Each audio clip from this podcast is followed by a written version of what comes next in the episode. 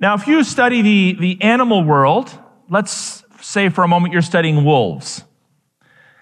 You'll notice that in wolf packs, there's an alpha male, or an alpha female, or an alpha male and alpha female leading the pack. If you watch cattle herds, they bump each other around, they jockey for position, and eventually one dominant cow will typically lead the herd. Even among chickens, there's usually one dominant hen or rooster that sort of leads the flock. Now, I don't know how many of you have ever been in a position of authority, but I suspect that almost all of you probably have at some point or another. You were babysitting someone, you were maybe an older sibling, you are a supervisor or boss at work, you're a husband, you're a parent. Have you ever thought about the basis of authority? Have you ever thought about the question, like, where, where does authority come from? In a wolf pack, it's obvious. The wolf with the biggest muscles and the biggest teeth wins. In a cattle herd, it's obvious. The beef with the most beef wins. But where does authority come from in human relationships? Well, this is one of the questions that we've been discussing along with what the limits of authority is in human relationships. And in theological terms, we call this discussion sphere sovereignty, or you could call it sphere authority. So I have been working on a series of messages. Last week was message number one. If you weren't here last week, I would encourage you to listen to that message this week because it'll help you to understand even more clearly what we're talking about today, next week, and the following week. But this whole discussion of sphere sovereignty or sphere authority is seeking to answer the question where does authority come from and what are the limits of authority, especially when it comes to authority within the family, authority within the church, and authority within the state. And then the secondary question to that is what's the, what's the connection between the authority of the family, the authority of the church, and the authority of the state? What's the overlap? Or what are the distinctives? Now, the reason why this discussion is super important is because Canadian culture is getting it wrong almost in every decision they make. So perhaps you saw several months ago out in the province of New Brunswick, there was a bit of a, a, a political discussion. I think Maxime Bernier was there and several citizens. And in the course of this conversation, the New Brunswick Minister of Education was, was having a discussion with some people. And one of the ladies, one of the parents, in the crowd said about children, and she was seeking to, uh, to address the fact that she felt that the minister of education was wielding too much authority over her children. She said, They are our children. This is what the parent said to the New Brunswick minister of education. Did you see this clip? The minister of education responded, No, they are the provinces. You think about that. This is really an unprecedented notion in human history that your children belong to the state. And it's increasingly becoming commonplace. Now, we could rewind the clock, rewind the calendar, if you will, back almost 100 years. Different set of circumstances, but many of you know about the residential school program in our country. Same problem. Some parents, as best as I understand it, volunteered to send their children to residential schools. But many of the children were forcibly taken by police officers, clergymen, various government officials, forcibly taken off reserves, out of their homes, and sent to government schools and educated. And many of you know that there was a lot of catastrophe and abuse and whatnot associated with that. In recent days, we've heard a lot of discussions about vaccinations. And we've said in our church, we're, we're not going to divide our church over matters of vaccination. But one thing that should concern all of us is this, this idea that a small child can choose to be vaccinated without parental consent. So these are illustrations that point to the fact we need to have this conversation. What are the limits of authority that God has given to the state, the church, and the family?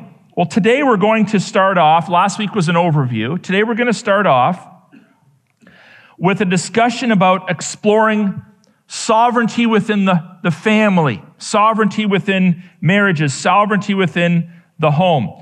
In particular, we want to discuss what is the role of God in your family? And we're going to follow that up with a conversation about the role of husbands and the role of parents in the family. What authority do you have if you're a husband given to you by God? What authority do you have as a parent? And how does that relate to these other spheres? So, foundationally, we're going to go back to this critical passage which I presented to you last week in Colossians chapter 1. And we want to remind ourselves that foundationally, foundationally, the ultimate authority over every human family is God. Doesn't matter whether you're an Islamic family, a Hindu family, a Christian family, or claim to be a secular family. According to the Word of God, the ultimate authority over every family is God. Family is not the church, the church isn't the state. Just because you're a godly man and you're leading your family well, you're not the pastor of your family. Your family isn't a church. The church is distinct from the family. The family is distinct from the church. The family is distinct from the state. The state's distinct from the family. We work together in a properly functioning society. But whether you're in a family, a church, or functioning as an agent of the state, the Bible is crystal clear on this. And it's amazing to me that so many Christians don't understand this. God has authority over all authorities. God has authority over all authorities. Colossians chapter 1 verse 16 is unambiguous in this regard where it says, speaking of Christ, for by him all things were created in heaven and on earth, visible and invisible, whether thrones or dominions or rulers or authorities, plural. How many authorities? Just, just clergymen? Just churches? No. All things were created through him and for him. Now, unfortunately, we have this dualism in the mindset of many Christians where it says, no, this, this earth isn't our home. We're just passing through. The world's going to hell in a handbasket. We're just focusing on heaven. I mean, didn't Jesus say, after all, this world is not, you know, this, this, this, the kingdom of this world is not my kingdom? I mean, isn't there, isn't there like the, the kingdom, isn't there two kingdoms, the kingdom of the world and the kingdom of the future? No. Jesus was saying the systems, the structures, the principles, the way people operate without God, that's not my kingdom. But Jesus wasn't saying, well, I'm not, I'm not the Lord of creation. I'm not the Lord of the here and now. I, I'm just the Lord of heaven. No, no, no. All authorities, whether they are visible, you can see them in the here and now, or invisible, in the spirit realm are under the authority of God. In this respect, there's one kingdom. God is in charge of absolutely everything. Whether you admit it or not is another point. But God, biblically speaking, is in charge and has authority over everything. So, this means that if you are in a position of authority, you are actually under authority. Understand that? If you're in a position of authority, you're under authority. That is the authority of Christ. So, moms, you have authority over your children, but you're actually under the authority of Christ. Dads, you have authority over your children, but you're still under the authority of Christ. Husbands, you have authority over your wife, but you're still under the authority of Christ. All human authority is delegated authority. Remember this. No human authority is absolute, and no human authority is independent. All human authority is under the authority of Christ. If that's not true, you're God. You're the ultimate determinant of right and wrong, truth and error. And of course, we would call that idolatry. So perhaps you've heard it said this way Christ is either Lord of all or he's not Lord at all. Simple as that. So the Christian family, the kind that actually acts Christianly, I mean, because I believe there's a lot of Christian, Christian families that don't act Christianly, but the Christian family that acts Christianly is at a distinct advantage because they are under the authority of Christ. And when you are led by Christ, you'll never be led into error. So, anytime anyone in any position of leadership leads those under them into error, they're not following Christ. Because Christ will never lead us into sin, Christ will never lead us into error. One of the choice passages in Scripture to understand family dynamics, spheres of authority, is Ephesians 5. Ephesians 5 speaks to husbands, speaks to wives, speaks to children, and speaks to parent. Those are the four participants in any family. There's no fifth participant in the human world. There's God, of course, but in the human world, those are your four participants. You got a husband, a wife, parents, and children. And Ephesians 5, and just kind of sneaking into chapter 6 as well, speaks to all of those relationships. Now, this passage is predicated upon this statement in chapter 5, verse 21. So that before we talk about what's the role of a wife, what's the role of a husband, a parent, a child, this overarching statement is given to us in verse 21 submitting to one another out of reverence for Christ. So, a little reminder there before wives think about what's my relationship with my man, before dads think about what's my relationship with my children, we're reminded that we're all submitting out of reverence to Christ. Sort of a little reminder of what we've already been taught in Colossians chapter 1 included here. So, in other words, every human authority is submissive to Christ. So, if that's true, submitting to one another out of reverence for Christ, then three things must be considered. Number one, submission to properly assigned authority is an act of reverence, meaning worship. So, when you submit to whatever authority God has placed over you, and at different points in life, we all, without exception, will be under authority. That's an act of worship. So if you're a child living in your parents' home and you're submitting to your parents, that's your act of worship. If you're a husband, you're trying to lead your family, but you're humble and you're submitting to God, that's an act of worship. If you're a wife and you're submitting to your husband's loving leadership, that's an act of worship. It says there, out of reverence for Christ. Therefore, failing to submit to authority dishonors Christ. Can we agree to that? Submitting to one another out of reverence for Christ. So if we don't do that, we dishonor Christ, and that creates a state marked by anarchy or a family marked by anarchy. You ever witnessed a family where things are just always like everyone's uptight, they're always fighting, they're always at each other's throats. It's often a generational problem. There's just never peace in the home, there's always tension. We call that anarchy. And the fundamental problem with a family that is functioning that way is that they have failed to honor Christ in their marriage and in their parenting. Very simple. Sometimes it's hard to fix, but it's simple to, under, to diagnose. Third, submitting therefore to an authority that is not delegated by Christ dishonors Christ. So if a person tries to exercise authority that has not been granted to them by Christ, that doesn't honor Christ.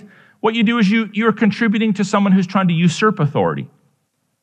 An example of this would be if the state health minister says, No, your children are my children. You're like, well, I got to submit to authority. He's in a position of authority, so okay. No, no.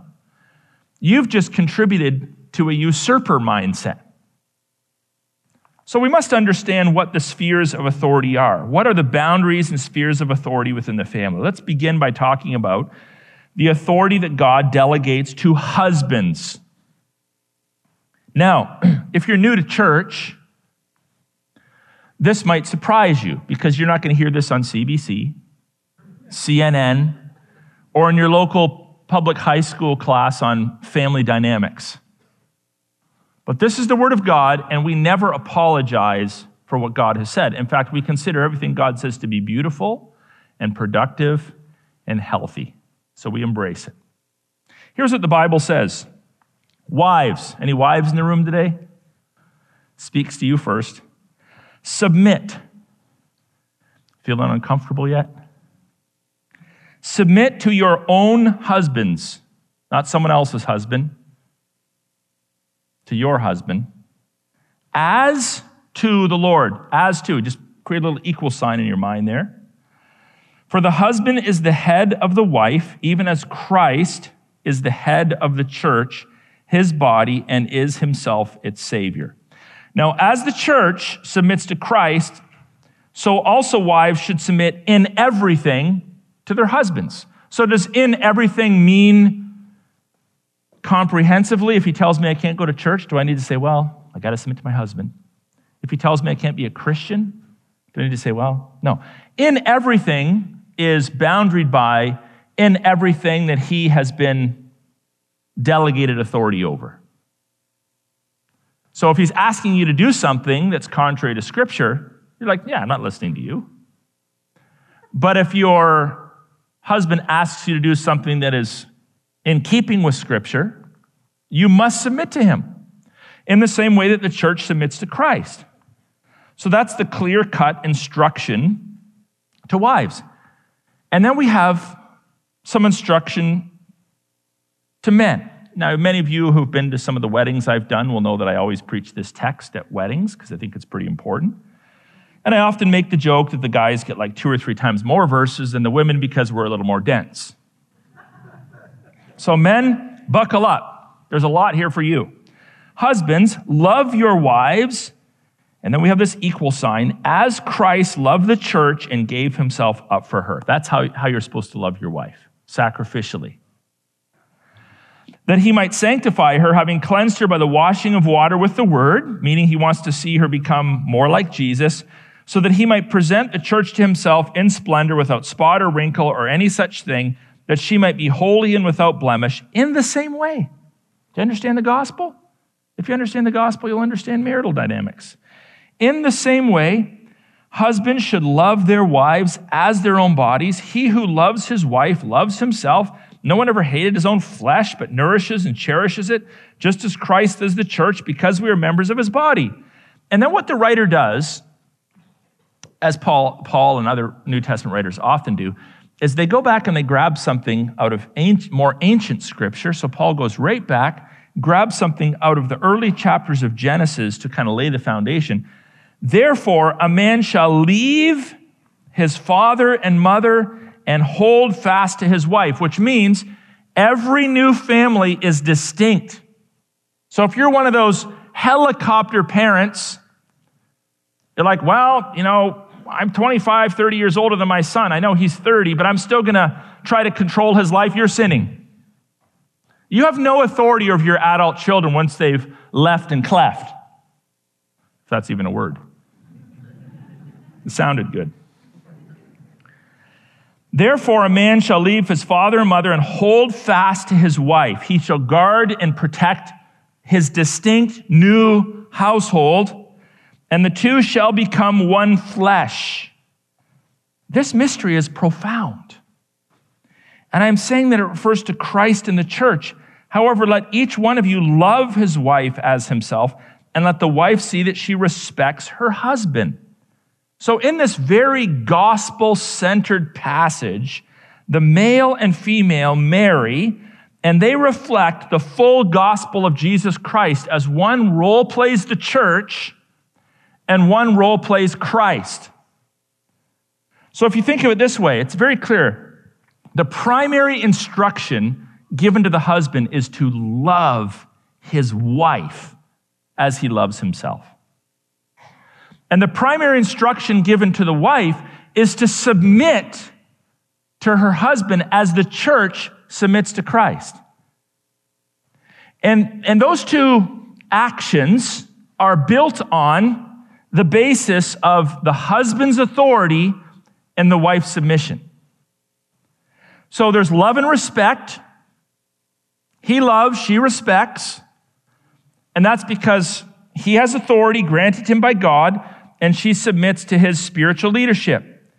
And when that happens, it becomes a beautiful portrayal of the gospel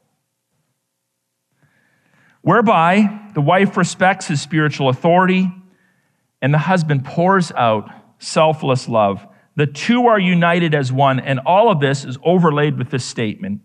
This mystery is profound. And I am saying that it refers to Christ and the church. I think it's true that in the Christian life, the more you submit to Christ and experience his love, the easier it is to put all this into practice in marriage as well. This is why it's important for people to be equally yoked. One of the stupidest decisions you can ever make, Christian, is to date and marry an unbeliever, because then the whole system falls apart. You have one that loves Christ and one that doesn't love, love Christ trying to figure out how to be married. And so the rules of marriage, the boundaries of marriage, are just kind of whatever you're feeling on a given day. But a Christian marriage is centered on the gospel. Now, when you think about this, now you know why the devil wants to destroy all the creational elements of marriage. All the creational elements of marriage. There is a devilish conspiracy going on in our culture today. Think about the gospel of Jesus Christ. Let me give you some words that capture key elements within the gospel. Doesn't the gospel of Jesus Christ, our saving relationship with Christ, involve submission? Aren't we supposed to repent and acknowledge that He's our Lord? I think that's in there. How about headship? Isn't Christ our spiritual head, or are we in charge? Who's in charge in your relationship with Christ? Is it Christ in the top, or are you on the top? Christ, right? He's your spiritual head. That's basic stuff. How about love? For God so loved the world? I think that's in the Bible someplace purification, sanctification. God is washing us, He's, he's challenging us, He's confronting us so that we might become more and more like Jesus. How about separation from the past? The more we pursue Christ, the further we move from our old ways of thinking, our old sinful actions. That's, that's part of the gospel, our sanctification. How about unity with Christ? Union with Christ is one of the key elements of salvation. We're united with Christ in his death, burial, and resurrection. And then we are relationally united with Christ in the eternal kingdom of God. Well, all of these elements are present in Christian marriage submission, headship, love, purification, separation from the past, unity with Christ.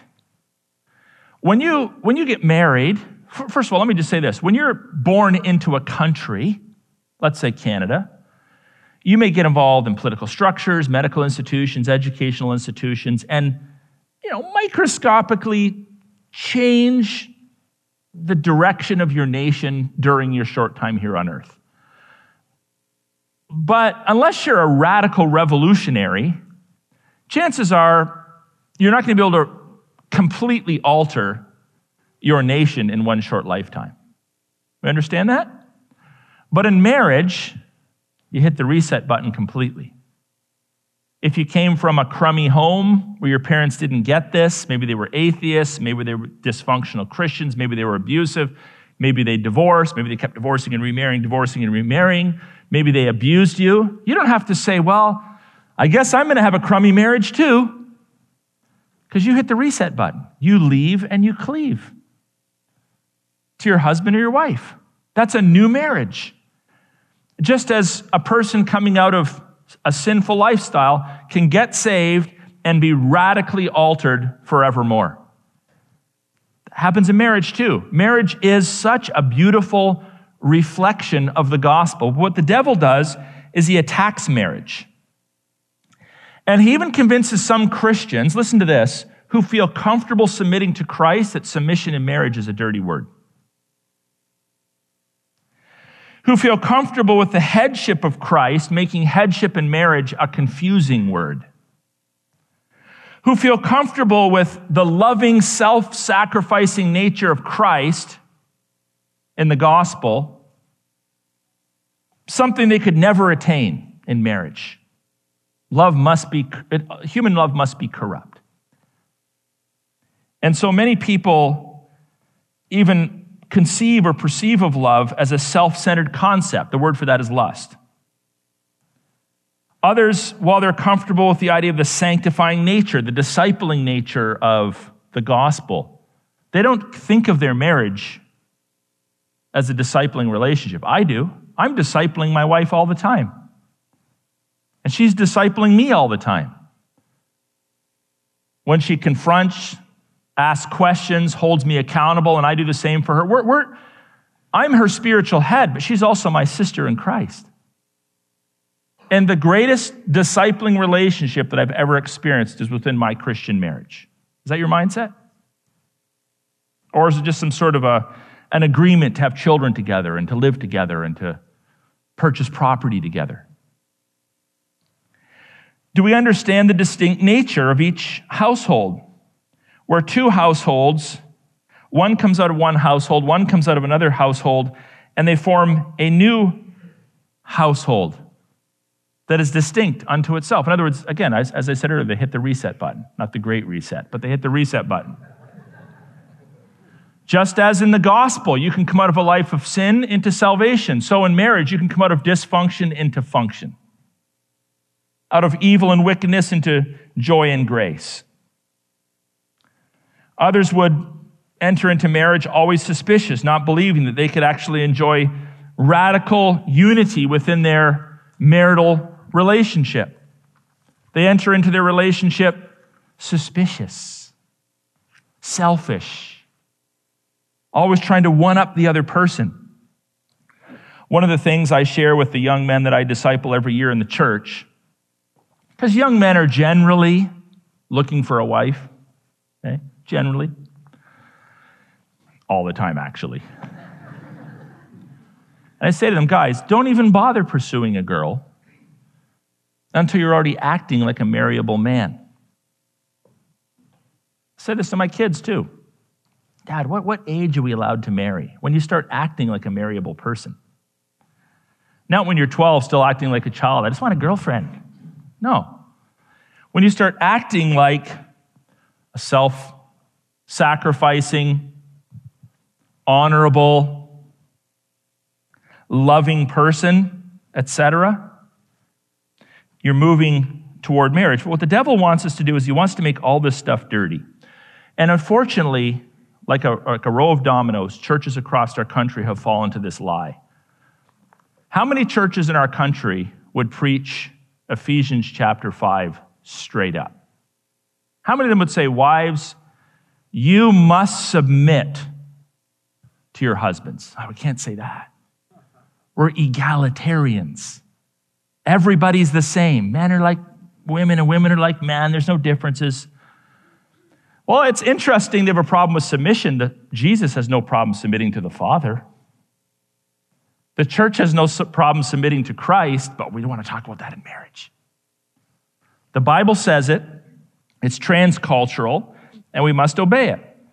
The devil knows that when he destroys these things, he destroys, listen to this, society's greatest tangible display of the gospel. And that's why the devil is so hot to trot when it comes to destroying gender categories, marital categories, promoting all sorts of abusive images of manhood and womanhood, family, and the sovereignty that husbands have over their wives and children. So, if you're a husband, let me just be super clear. Your job is to lead your wife toward Jesus as a display of the gospel, not to keep her under your thumb to just get her to do what you want to make your life easier, but to lead her toward Christ. No apologies, no excuses. If you don't like it, stay single. Wives, it should be your joy to submit to a man who loves you more than himself and would literally die for you as Christ died for the church. Encourage him to do well. He might not be as smart as you. He's certainly not as good looking as you. Doesn't matter. If you don't like the structure, remain single. Save everyone else the heartache of marriages imploding. I want to be very specific. I want to share three things that men need to do because oftentimes when we preach this stuff, guys are like, yeah, I want to do this, but tell me how. Like, what does this look like in space and time? Well, three things, broadly speaking. Number one, a godly husband initiates.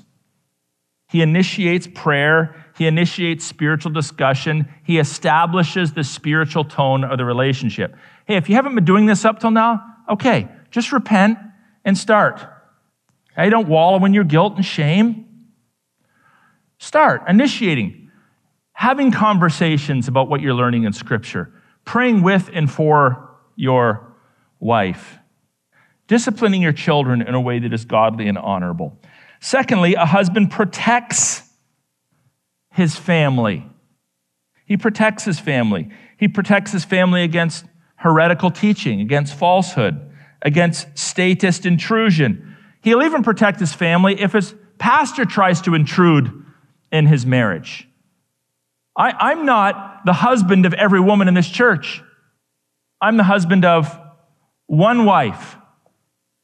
Your family is a distinct sphere from the church. I'm not responsible to make your marriage work. That's your job. If your marriage falls apart, you don't say, well, it's because I went to harvest. Aaron didn't do his job properly. No, it's your job to lead and guide your family. And third, he decides direction. He prayerfully discerns a course of action, especially when him and his wife disagree. So, most of the time, when you're making decisions as a husband and wife, there's a lot of mutuality. You're discussing it, you're having conversations about it, and you come to an agreement. But every once in a while, you disagree. I can think of an example many years ago where Susie and I disagreed. It related to the discipline of one of our children. I don't remember the circumstances, but there was some differences of opinion on how we should discipline this child in this particular circumstance. And we, we discussed it and we just, just couldn't come to an agreement. So I said, okay, I'm the spiritual leader.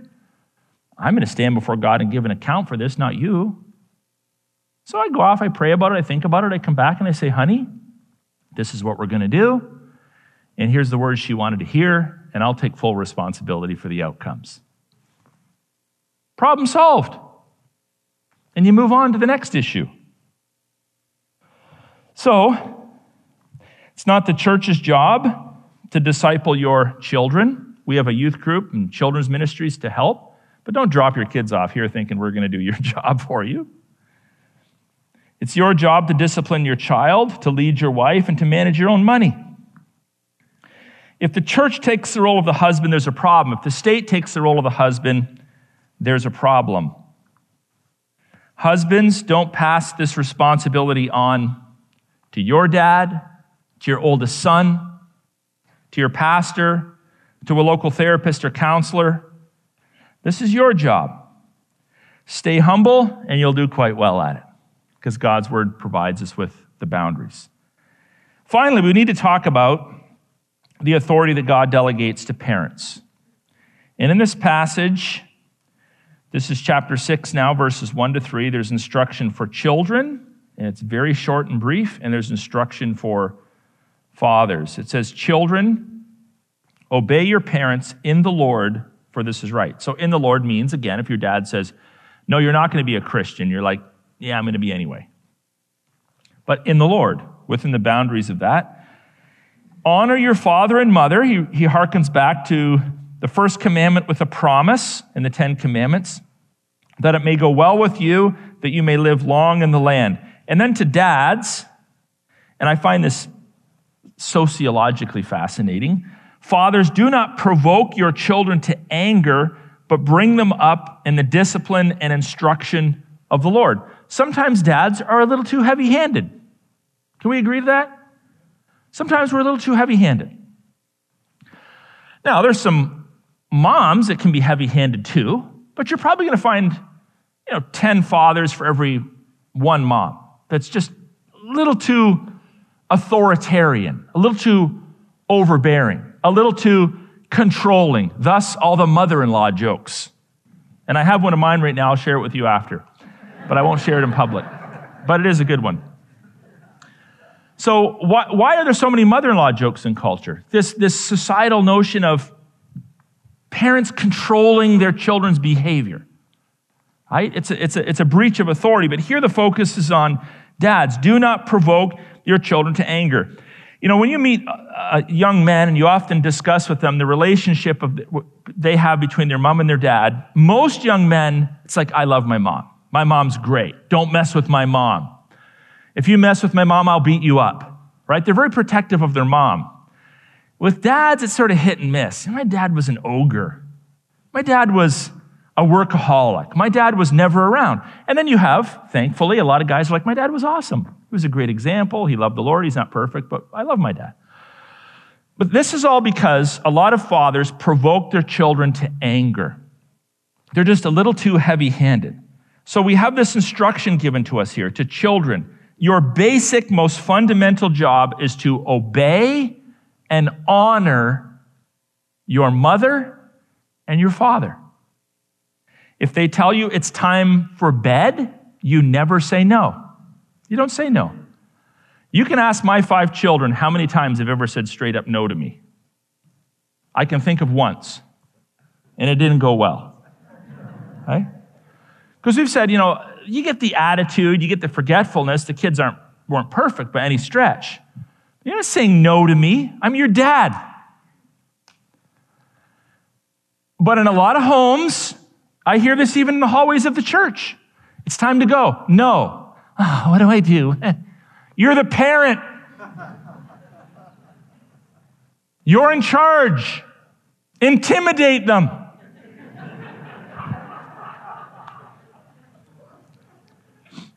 Have a conversation behind the scenes. You're not their older brother. You're not their buddy. You're not their peer. You're their parent. If you don't like this, don't have kids. Do the next generation a favor. Parents are called to lead their children, and children are called to lead their children towards Christ. And children must obey their parents.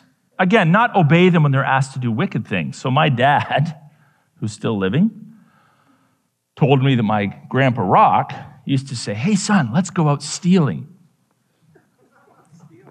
And they'd go out stealing park benches or something and bring them back home, put them in the yard. Well, wasn't a Christian home, but if my dad had said, I don't feel comfortable with that, but, you know, Ephesians chapter 6, verse 1, I guess I got to obey dad. No, you don't do what your parent tells you to do if they're asking you to break the law or sin. But in matters pertaining to raising you, you must obey your parents. And I remember hearing this as a child, and it is so true, right? Every parent uses this. They're like, well, one day you're going to be a parent and you're going to understand.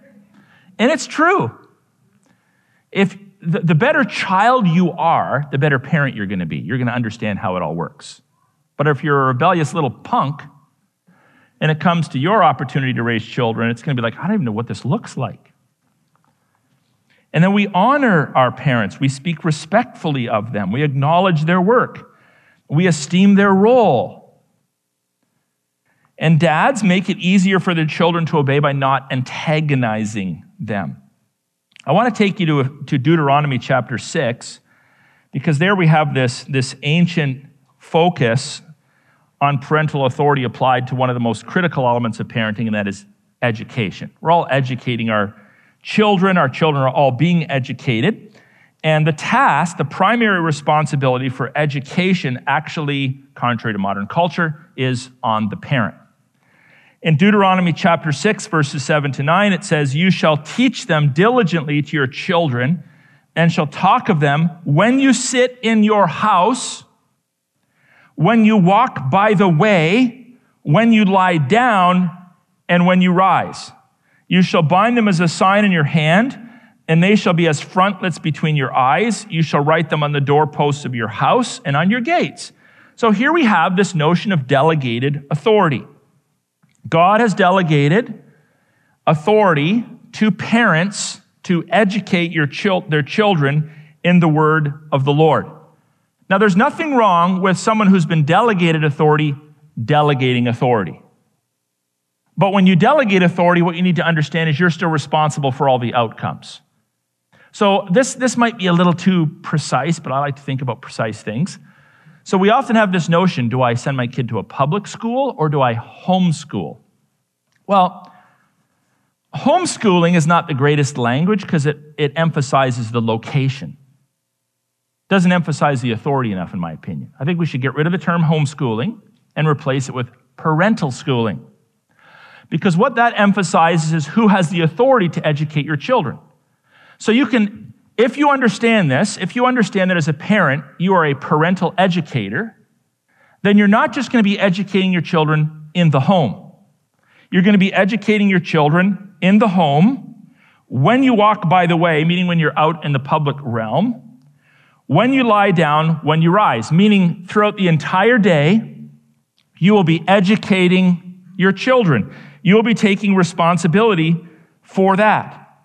Now, if you say, okay, well, I, am going to drop my kid off at a Christian school to be educated, there's nothing wrong with that. But you need to understand that every word, every lesson that your child is exposed to is that you are responsible for that because you've delegated authority to that school. Likewise, if you drop your kids off at a public school, you're responsible for every ideology that they're presented with. Now, my advice to you is don't send your kids to public schools. I wouldn't have said that 15 years ago, but because there's been a radical shift, and frankly, you don't have enough time in your day to deprogram young children from all the garbage and false ideologies that are being taught in the public school system. I'm not trying to be judgmental, I'm trying to help you to be wise.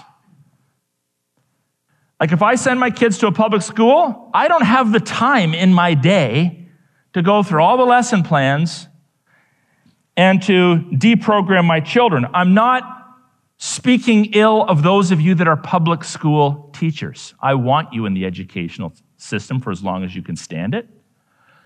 But you need to understand you're a missionary there. And you can't bow and buckle to the garbage that you're being required to teach. You need to teach the truth, not teach lies, because you're responsible for what comes out of your mouth, too.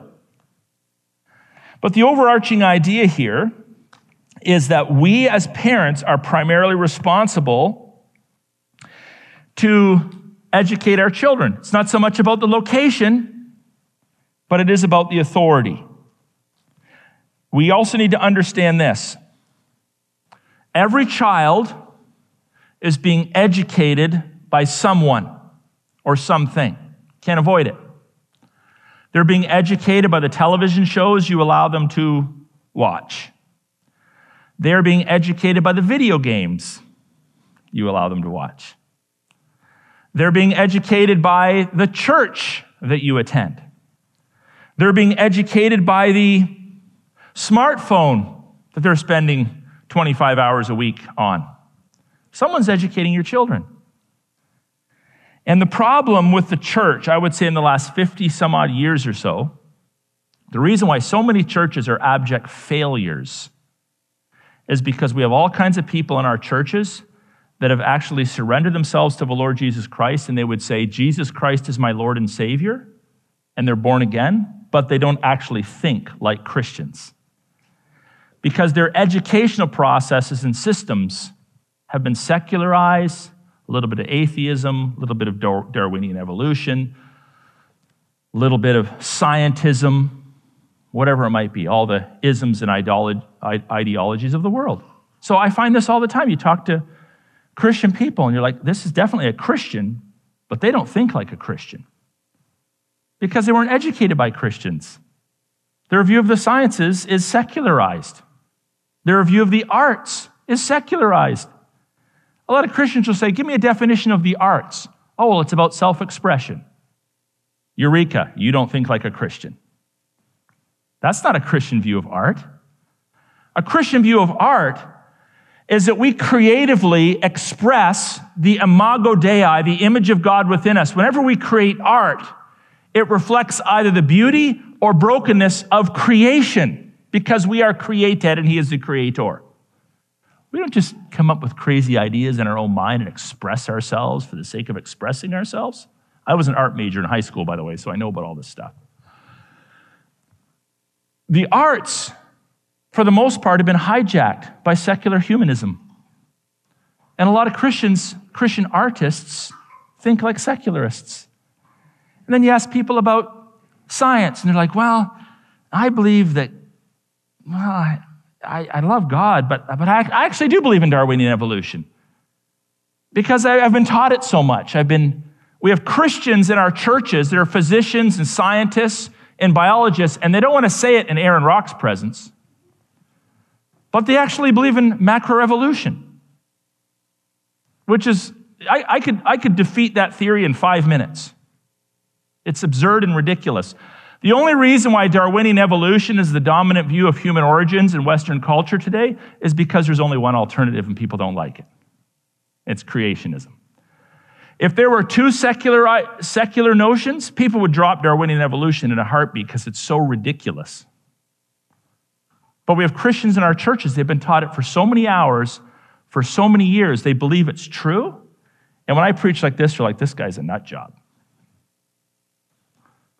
They're born again, but they're actually denying major parts of the gospel and the creation narrative itself. So the, the way out of this is generational. The way out of it is to make sure that Christians and Christian churches actually think like Christians.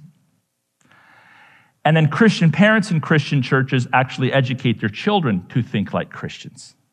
And by the way, if you want to spend more time thinking about that last subject, which I mentioned, the Darwinian evolution subject, we're probably going to do a conference on this in February or so in our church. So when, when it's announced, you can put that on your calendars. Well, I hope that today's teaching has been a blessing to you as you think about the roles of husbands and wives, parents and children in the family unit. Let's make sure we're teaching this stuff. Let's make sure we understand what our role is, and let's protect the boundaries from usurpers and intruders, the biggest of which in the current environment is the state. The state thinks it has authority over your children. Deny them access to your children. The state thinks they can define marriage. Deny them that, what would we call it? Usurping that claim, I guess. Deny that, deny them that.